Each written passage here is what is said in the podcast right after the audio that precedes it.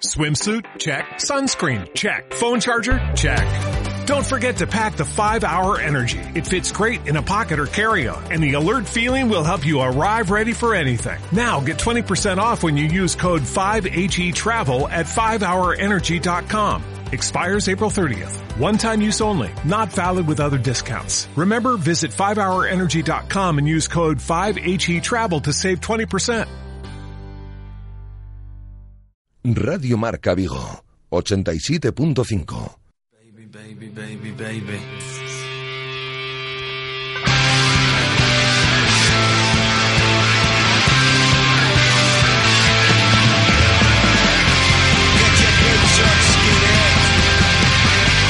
T4 Vigo, con José Ribeiro.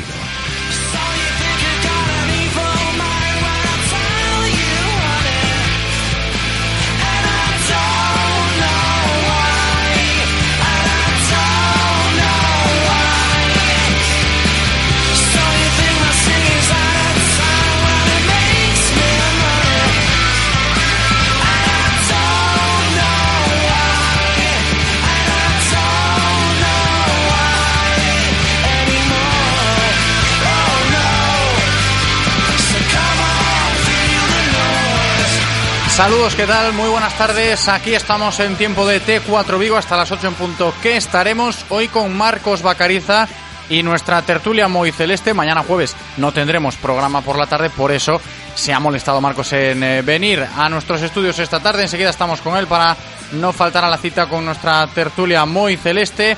No sin antes recordar toda la actualidad en torno al Real Cruz Celta en el día de hoy. Poquita, porque el primer equipo que dirige Juan Carlos Unzué sigue disfrutando hoy de su día de descanso. Ya lo hizo ayer martes, hoy miércoles también han tenido día libre y será mañana jueves cuando regresen al trabajo, cuando vuelvan a entrenar en las instalaciones deportivas de Amadroa y retomar ya la actividad para preparar el próximo compromiso liguero del Real Cruz Celta, que será el próximo lunes a las 9 de la noche en el Coliseo Alfonso Pérez contra el Getafe de José Bordalás.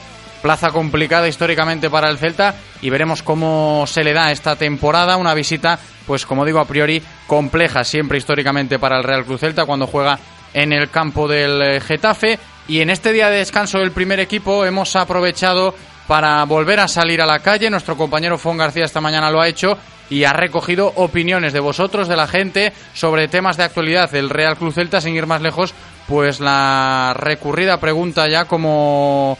¿Cómo y cuánto, no, ha evolucionado este Real Cruz Celta esta temporada hasta la fecha? Pues con la entrada de Renault ya se le ve un poco más de... Más sólido. Lo que pasa también realmente es que en el último partido, por ejemplo, nos llevamos un fiasco, ¿verdad? Con tal como fue el resultado, pero bueno, se le ve bastante más sólido, desde luego. Hombre, yo creo que ha ido progresando, sigue cometiendo errores que cometía al principio de temporada, no atar bien los partidos, dejar escapar victorias como la del otro día contra el Español. La evolución ha sido positiva, se están viendo ideas más claras que las que había, pero aún así creo que aún queda mucho por hacer.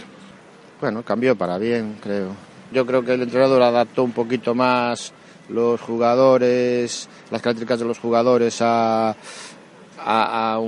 juego que podían desarrollar ellos y bueno, aunque creo que debería de adaptarse un poquito más. El otro día, por ejemplo, en el último partido, yo creo que el entrenador debía estar un poquito más atento a no perder esos 3 puntos. Pero bueno, en general, bien. Hombre, después, así, yo bueno, tampoco soy un gran entendido, pero...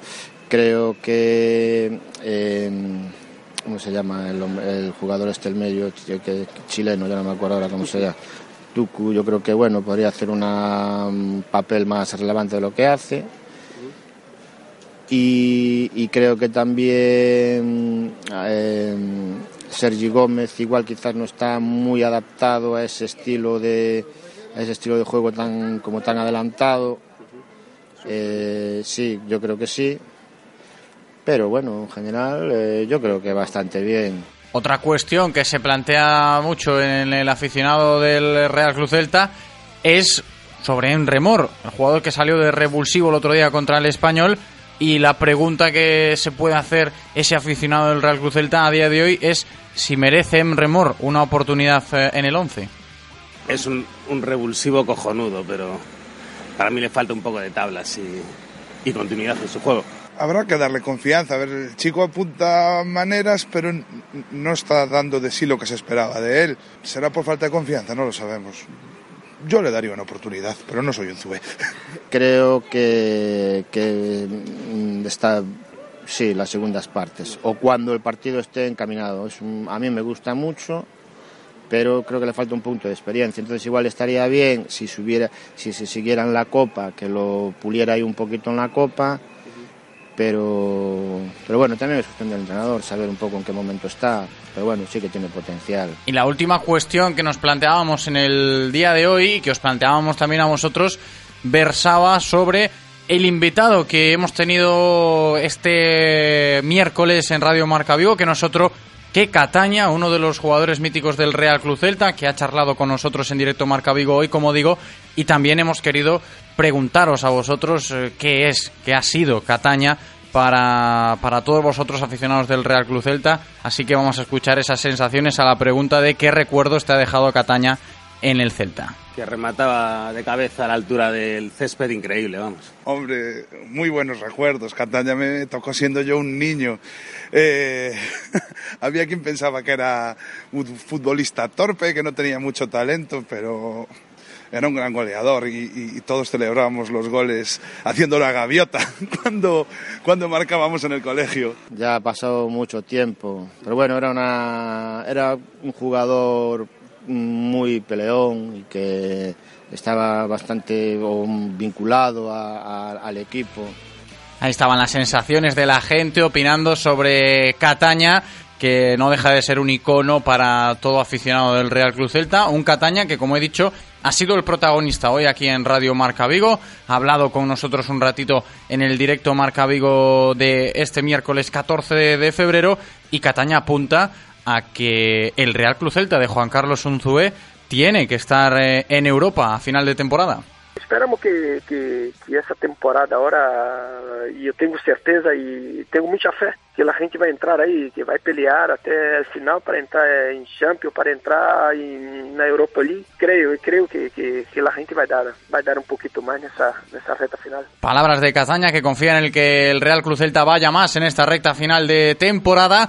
Y enseguida nosotros nos vamos a meter de lleno con nuestra tertulia muy celeste cuando recibamos a Marcos Bacariza, después de la pausa. Radio Marca, el deporte que se vive. Radio Marca. ¿Quién consiguió que llegaras al nacimiento de tu hijo en tiempo récord? ¿Quién estaba ahí para llevarte antes del toque de queda de tus padres? ¿Quién analiza contigo, mejor que nadie, el último partido del Celta mientras te lleva al centro? Radio Taxi, cuando quieras, donde quieras y con quien quieras. No pierdas el tiempo. Pide tu taxi en el 986 47 0000 o desde el WhatsApp 647 47 0047.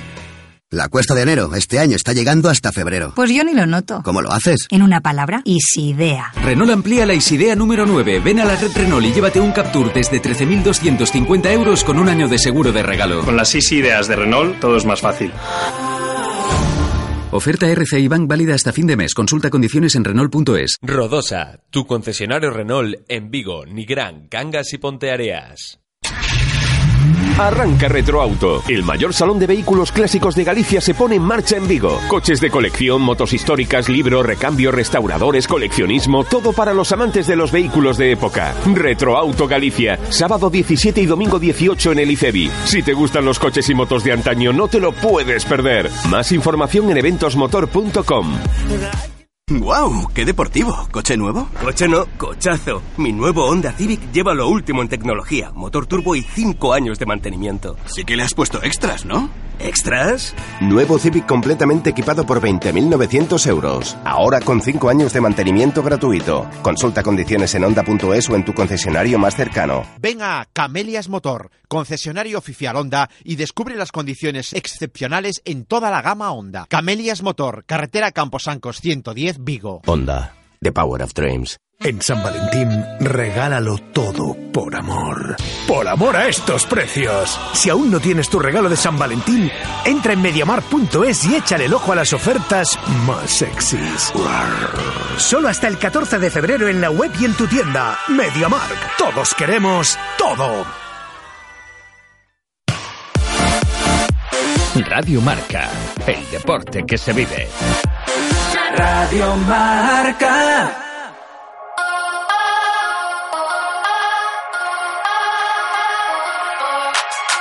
Analizamos la actualidad del Celta con moiceleste.com.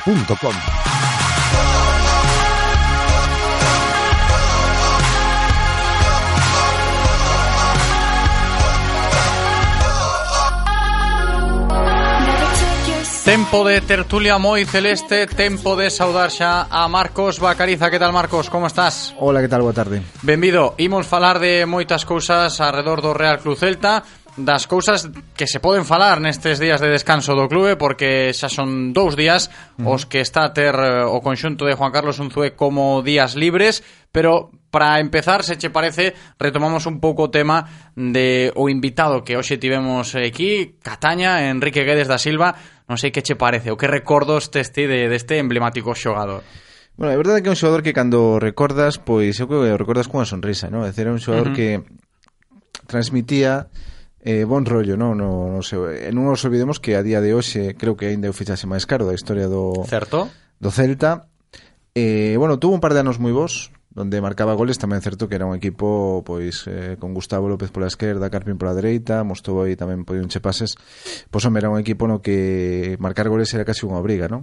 E sin embargo, despois veuse abaixo e acabou, tuvo unha saída bastante triste, porque foi unha saída pois rara, digamos, para o que foi, pero a verdade é que os primeiros anos sí que parecía que o Celta acertara, e creo que fixo 2 anos bos, e a partir de aí pois empezou a costa baixo. Sobre todo pola súa imaxe, non? Que deixou aquí en Vigo, e a súa famosa celebración da que falábamos con el hoxe tamén, a gaivota celeste, non? En Cataña. Sí.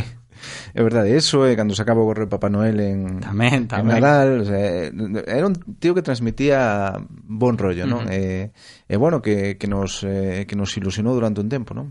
Dicíanos Cataña que a pesar de que este Celta de Juan Carlos Unzué leve xa 2 partidos sen coñecer a vitoria, a derrota en Mendizorroza e o empate outro día contra o Español, o equipo debe ter non a obriga, pero si esa pois necesidade de estar de novo nos postos europeos. Creía Cataña nas opcións do Celta de estar aí a final do curso. Sí, eu creo que pelexar vai a pelexar. Non cambia nada o guión, con isto quero levalo ata este punto, non? De non cambiar o guión a pesar de que o conxunto levas en coñecer a vitoria 2 partidos. Sí, evidentemente un pequeniño paso atrás nas aspiracións, pero bueno, quedan 15 xornadas, estamos a tiro de pedra, temos o Eibar que é sétimo a 3 puntos, se ganamos o partido dentro de 15 días, bueno, menos de 15 días, o seguinte partido en Balaídos, igualámoslo e ganamos igual a verás, porque ganamos alí, o sea que, bueno, estamos aí, non hai nada ni muitísimo menos perdido, pero bueno, hai que manter o nivel de xogo mostrado contra o Español, porque eu creo que foi un bon partido nese aspecto. Tamén é verdade que o Español veo aquí a esperar o que finalmente conseguiu, pero plantexando ese partido perdería 99 de cada 100 partidos. Eu creo que as sensacións foron boas, o Celta está aí, vai se manter e vai estar hasta o final pelexando.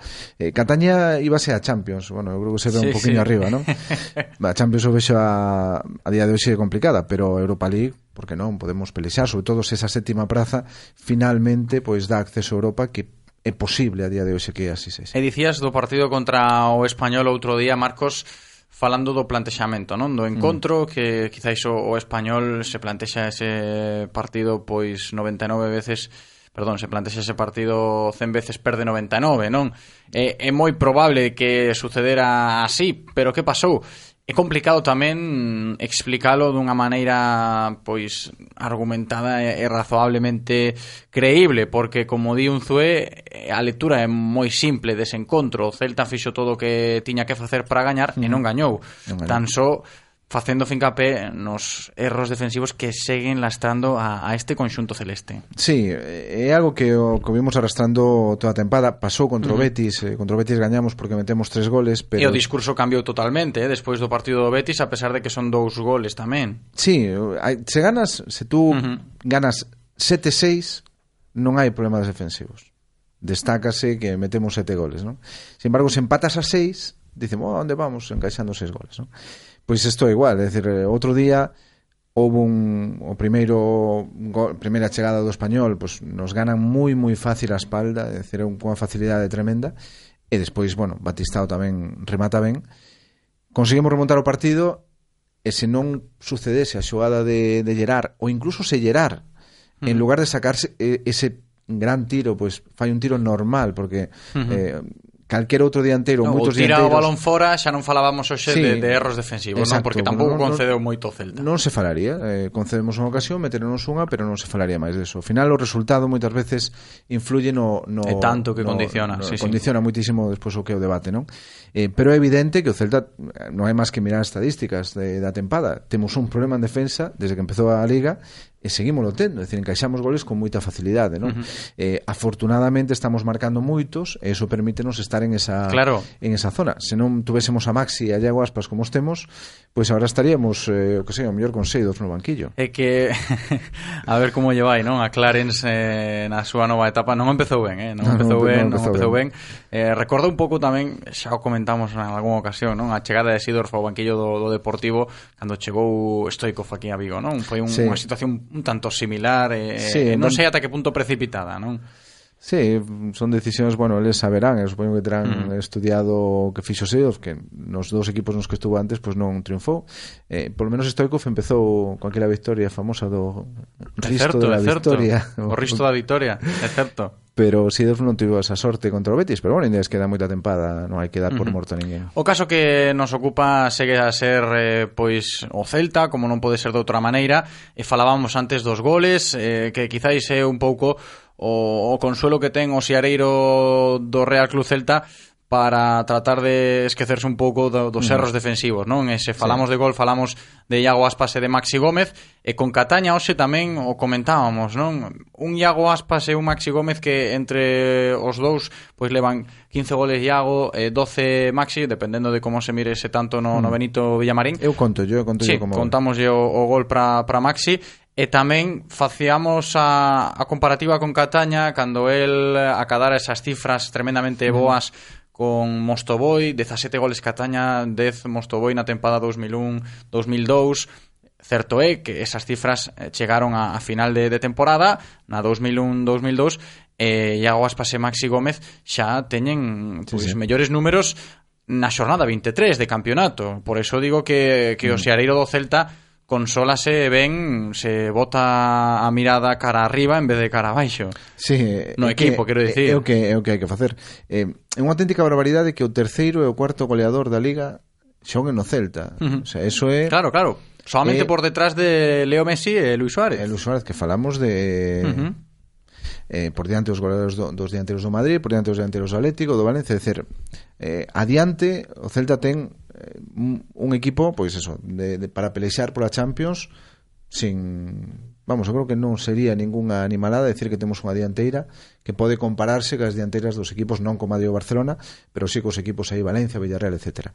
O problema ven atrás. Claro. Atrás temos un equipo pois para moi pouquiño. Entonces, bueno, nese balance, pois estamos en 9ª posición, o sea, ao final máis ou menos se compensa unha cosa co outra, pero sí é verdade que sin a inspiración de os dos dianteiros e hai que reconocer tamén a Unzué que soubo colocar moi ben a Iago Aspas, é dicir, soubo buscarlle o seu sitio para que des un bon rendemento despois de empezar moi mal a liga, sin que eso mermase a Maxi, porque todos lle estábamos pedindo que puxera a Iago Aspas de dianteiro centro, pero eso significaría quitar a Maxi. Os argumentos dos debates a principio de curso ian nese sentido, nese senso moita xente falaba de que Iago tiña que xogar na punta, en moitas das nosas tertulias tamén comentouse esa alternativa, ninguén pensaba que a estas alturas da temporada Maxi Gómez ia a ter estas cifras goleadoras.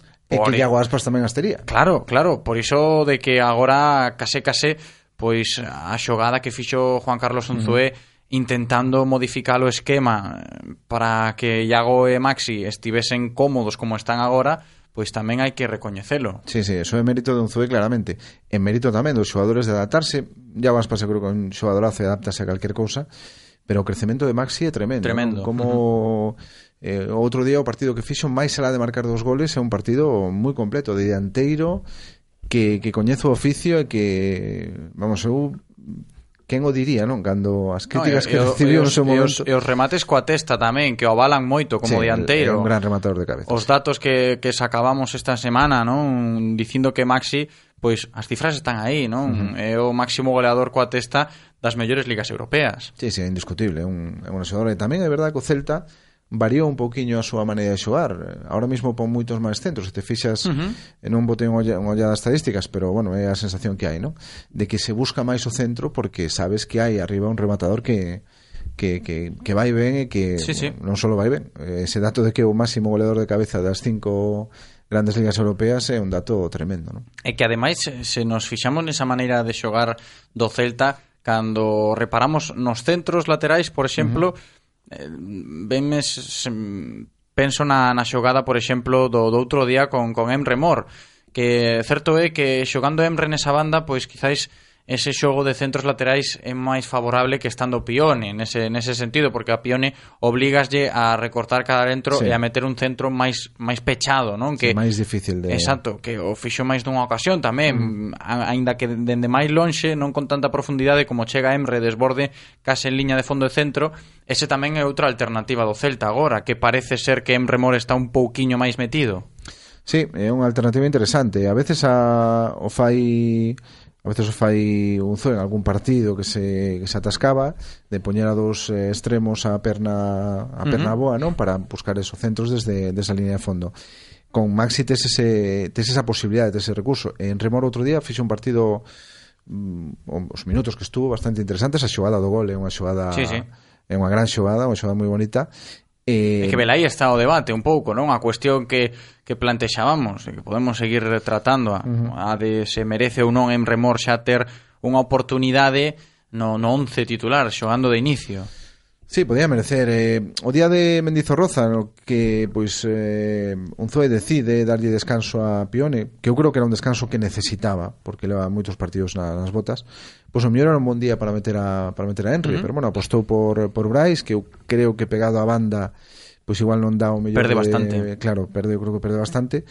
Esa quizás era unha boa oportunidade, pero de todos modos quedan partidos por diante, se pode compaxinar cos dous. Parece que Henry definitivamente vai xogar pola esquerda, porque a dereita realmente está complicado, porque aínda que non está Iago ocupa, digamos, a posición teórica con base, é dicir, son os dous, entrar aí é difícil.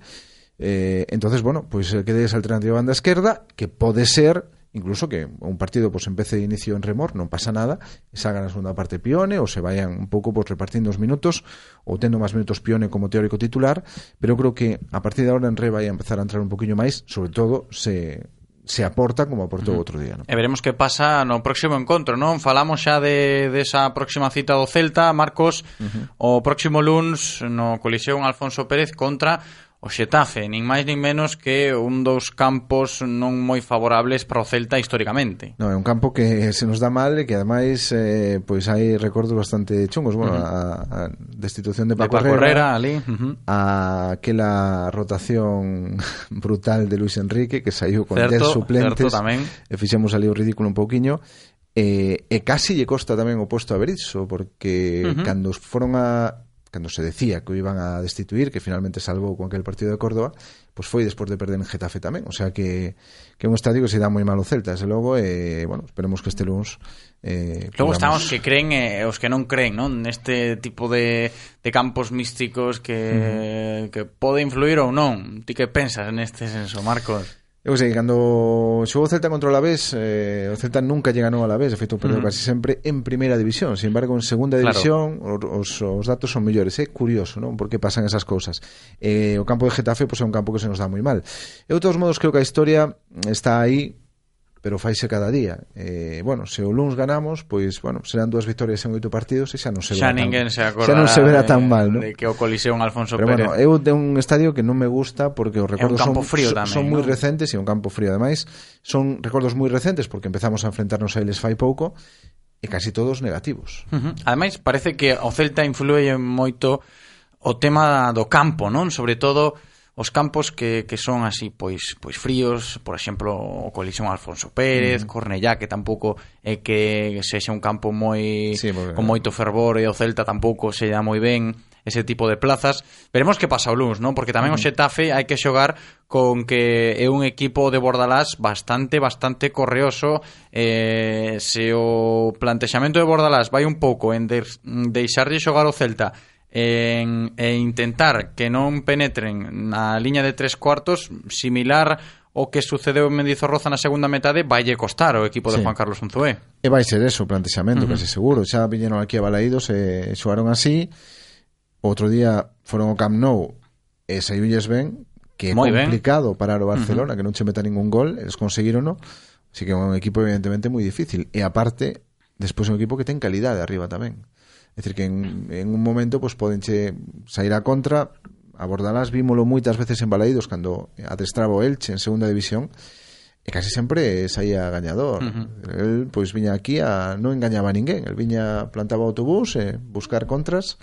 Eu creo que vai facer eso na casa, ainda que é verdade que por ser local igual se ve un poquinho máis obligado a expoñerse máis e pode aproveitar o Celta, pero vai ser moi difícil desde logo ganar, especialmente como se poñan por diante, non?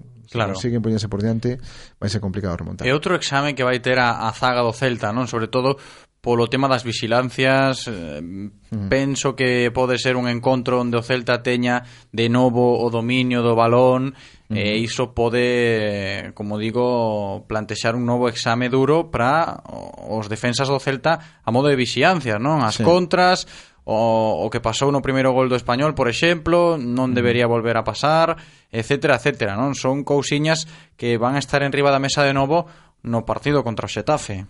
Sí, van a estar arriba da mesa, e sobre todo se produce alguna desas xogadas, pois estaremos falando delas aquí a semana que ven, non? Esperemos que Iago Aspas e Maxi pois acalen todo eso. Gañar 7-6, non? Efectivamente, 7-6 se fai falta. Pero bueno, é posible. 6-7. 6-7, sí, este. 6-7. É unha evidencia que temos unha defensa frágil, e con eso hai que convivir, non? E hai que tratar evidentemente de pulir. Eu creo que desde o principio de temporada hasta esta, eu creo que se puliron algunhas cousiñas. Que era outra cuestión, non? Que tiñamos enriba da mesa, que a xente tamén opinou, non? O tema de como evoluciona o equipo de Juan Carlos Unzué dende os primeiros compases da temporada ata agora. Sí, eu creo que sí que se aprecia unha evolución defensiva. A pesar de outro día, realmente foron 2 ocasións as que concedemos, porque a hora de plantexar a defensa non é solo mirar as xogadas que che fai, non? Sino ver que o Español en 90 minutos solo lle deixaches 2 ocasións de gol, non? Despois evidentemente hai que ser efectivos a hora de defendelas, eso a veces costa un poquinho máis. O Celta é un equipo que defende moi ben, porque defende co balón e impide que o rivais teña moitas ocasións, pero cando chegan, pois normalmente lle entran con facilidade. Bueno, pois o que hai que seguir traballando en eso. Creo que esta semana, empezan mañá, pues seguramente se poñerán a seguir traballando aspectos defensivos. Houve un cambio de centrais, Roncaglia entrou, Sergi Gómez creo que se está consolidando en esa posición. Pois veremos a ver que sucede o luns, pero bueno, é evidente que cando nos teñen o balón e cando pasan do medio campo, pois todos, que máis e que menos, nos botamos un poquinho a temblar. Claro, non, é certo, o Celta ten que seguir mellorando nese senso defensivo. O conxunto, repetimos, volverá ao traballo mañá xoves nas instalaciones deportivas da Amadroa. Ímolo deixar aquí. Marcos Bacariza, foi un placer como sempre, gracias. Igualmente, un saúdo a todos.